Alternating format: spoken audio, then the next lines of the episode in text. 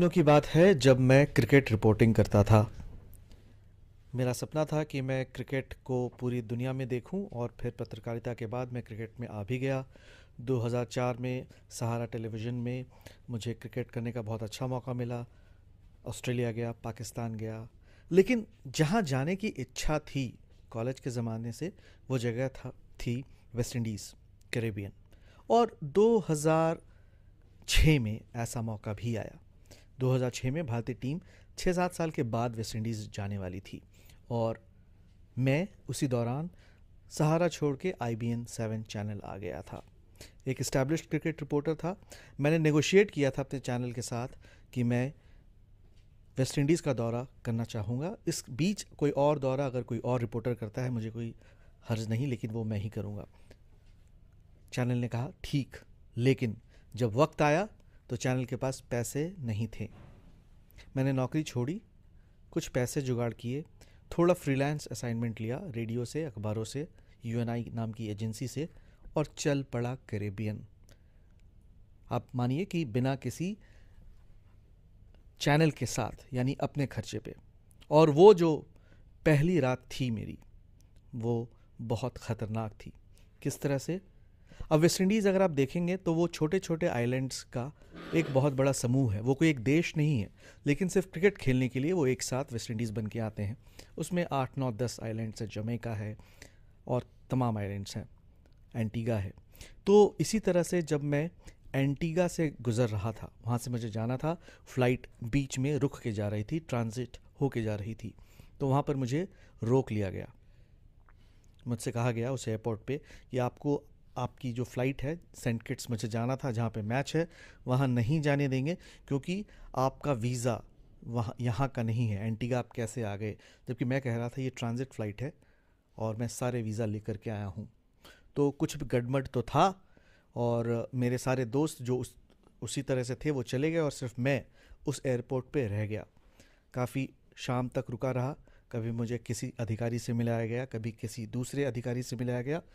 और अंततः एक बड़े, मोटे, विशाल काय से आदमी से, जिसकी हँसी बड़ी अच्छी लगी मुझे, लंबी करीबन हँसी थी, उसने मुझे अपनी गाड़ी में बिठाकर कहीं वो ले चल पड़ा मुझे उसने।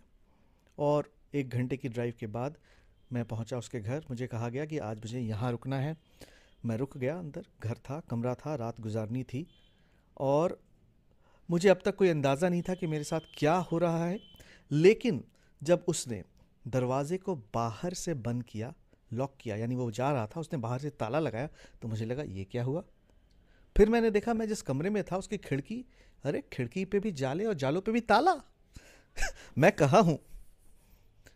और मुझे लगा कि कुछ तो गड़बड़ है। और फिर उसने मुझे दो तीन छोटे कमरे दिखाए थे। तो जिस कमरे में मैं था, वो लगभग आठ बाई तीन या आठ बाई चार, बहुत जिसमें मुश्किल से एक पलंग आए और उसमें एक बल्ब लटक रहा था, जिसमें आप फिलामेंट देख सकते थे, जो मैं अपने गाँव में झारखंड में देखता था।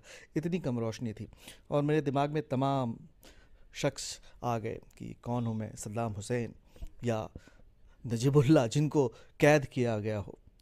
मुझे लगा कि मैं कैद हूँ यहाँ पर। फिर मैं मेन रूम लिविंग रूम जो था, वहाँ पे आ गया, वहाँ पे बैठ गया सोफे पे, सोच रहा था क्या करूँ। और ये भी ध्यान रखिए क्योंकि मेरा कोई ऑफ़िस नहीं है और मैं अभी पहुँचा ही हूँ तो मेरे फ़ोन में बैलेंस भी नहीं है इंटरनेशनल कॉल करने का। थोड़ा सा था बैलेंस और मैंने एक ही दोस्त को फ़ोन किया, देवराज चौधरी। और एक ही कॉल कर सकता था, मैंने उसको बताया कि मैं थोड़ी मुश्किल में हूँ। उसने कितना सुना, कितना समझा मुझे पता नहीं क्योंकि मेरा फ़ोन कट गया था और बाद में मुझे पता चला, जिस वक्त मैं देवराज को फ़ोन कर रहा था, उस वक्त उसके पिताजी लगभग मरने वाले थे। खैर, ये दूसरी बात है। तो अब मैं यहाँ पे कमरे में बैठा लिविंग रूम में, और मैं सोच रहा था कि मैं क्या करूँ कि दूसरे कमरे से एक और व्यक्ति बाहर आया। मैंने देखा वो छोटा था, मेरी कद के बराबर या मुझसे भी छोटा था। उसने जीन्स पहनी हुई थी, सफ़ेद रंग की गंजी बनियान जिसे आप कहेंगे, वो पहना हुआ था, और बस, हाथ में शराब की बोतल थी, वो मेरे पास आया, उसने कहा, शराब इशारे से तो मैंने मना किया। मैं बहुत थका हुआ था, मुझे चाहिए थी शराब, लेकिन मुझे लगा कि नहीं, अब मेरा वो डिफेंस मैकेनिज़्म जाग चुका था। यहाँ पे मुझे पूरी तरह से सतर्क रहना है। मैंने मना किया, नहीं चाहिए मुझे शराब, और बैठ गया। मैं उसे देख रहा था, वो मुझे देख रहा था। मैंने देखा उसकी बाहें मज़बूत हैं, मोटी हैं, और मैंने देखा उसकी जेब में छोटा चाकू जैसा कोई चीज़ भी लटक रहा था। अब मैं सोच रहा हूँ कि अच्छा चलिए अब लड़ाई होगी हम गुत्थम गुत्था होंगे तो कौन जीतेगा? आ, मेरे पास उम्र थी उसके पास तजुर्बा था और ये सारी बातें सोच रहा हूँ। वो आदमी पसीने में था। वो मुझसे बात करने की कोशिश कर रहा था। वो किसी भाषा में बोल रहा था मुझे पता नहीं। फिर उसने कहा स्पेनिश? मैंने कहा नहीं। फिर उसने कोई और भाषा बोली कहा पोर्चुगीज़? मैंने कहा नहीं। फिर उसने कहा शायद कोई और भाषा, यूरोपीय भाषा, जिसमें मैंने कहा, फिर नहीं। फिर मुझे भी गुस्सा आया। मैंने कहा, हिंदी? जवाब नहीं था, जिसी तरह से भी बांग्ला, पंजाबी, उर्दू स्कोर सेटल हो गया था हम दोनों के बीच। फिर उस आदमी ने मेरे सीने पे इशारा किया अपनी उंगलियों से और कहा, गुड! और अपनी ओर इशारा किया उंगलियों से और कहा, गुड! मुझे लगा, ये मुझसे पूछ रहा है कि are you a good man आप अच्छे आदमी हैं। मैं अच्छा व्यक्ति हूँ।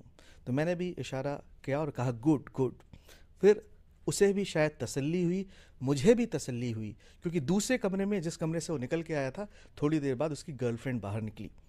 वो भी कोई भटका हुआ था और उसकी गर्लफ्रेंड थी उधर और एक स्ट्रेंजर था कमरे में या घर में। वो भी सोच रहा था, ये कौन आया है? ये क्या करेगा? मैं भी सोच रहा था, मैं कौन मेरे सामने कौन है? मैं क्या करूँगा? बहरहाल हम बंद रहे और हमने जो थोड़ी बहुत साइन लैंग्वेज में बातचीत की थी, कि और मुझे लग रहा था कि अब मैं और कुछ इस रात कर नहीं सकता हूँ रिज़ाइन टू फेट तो मैंने कहा, चलो, सोया जाए। और सोया मैं कितनी देर पता नहीं। सुबह उठे, सुबह वो बंदा फिर आया, जिसका वो घर था। उसने दरवाज़ा खोला और हमें गाड़ी पे बिठाया। और मानिए आप इस बात को कि मुझे लगा आज़ाद हवा में सांस लेना क्या होता है? वो सुबह, मुझे अच्छी तरह से याद है, वो पहली सांस जो हमने उसके घर के बाहर से ली थी, अच्छी तरह से याद है। वो हमें एयरपोर्ट पे छोड़ गया, एयरपोर्ट पे मैंने बाकी बातें की और हमारे उस होस्ट ने, जो कि ड्राइवर भी था, उसने मुझे बताया कि ये पीछे जो दो लोग हैं, यानी वो व्यक्ति और उसकी गर्लफ्रेंड, वो क्यूबा से भाग रहे थे और वो अमेरिका जाना चाहते थे, यूएस जाना चाहते थे। बीच में वो illegal through these Caribbean islands जा रहे थे, उन्हें पकड़ लिया गया था और उनको भी डिटेन किया गया था, जिस तरह से मुझे डिटेन किया गया था। लेकिन बहरहाल, मैं एयरपोर्ट पे पहुँचा, वापस गया। उस दिन एयरपोर्ट पे मैंने कटनी वॉल्स को भी देखा। आमतौर पे एक जर्नलिस्ट के हिसाब से आप चाहते चलिए उनसे बात कीजिए, लेकिन मेरा मन थोड़ा खिन था, क्योंकि एक दिन मैं वैसा था। मुझे उसी दिन एयरपोर्ट पे फिर फ़ोन भी आया। मैंने फ़ोन चार्ज किया था कि बीबीसी से, जिसके लिए आप फ्रीलांस कर रहे हैं, आपका कॉन्ट्रैक्ट हट गया है, क्योंकि एक दिन आपका कोई फ़ोन नहीं लगा। तो इन सब के बीच मैंने वो हवाई जहाज़ पकड़ी और ऊपर हवा में, उसी दिन मैच था, सेंट किट्स जहाँ मुझे पहुँचना था। और इससे अच्छा मैच का नज़ारा मैंने नहीं देखा, सैकड़ों मैच मैंने कवर किए थे। सेंट किट्स स्टेडियम के ठीक ऊपर से हमारा प्लेन गया था और मैंने नीचे पौने चार के आसपास देखा। नीचे वेस्ट इंडीज़ की टीम ब्रांड लारा वगैरह, फ़ील्ड पे, और मानी मैं हवा में हूँ और उतर रहा हूँ और और मुझे लगा कि मुझे वहाँ होना था और मैं यहाँ हूँ।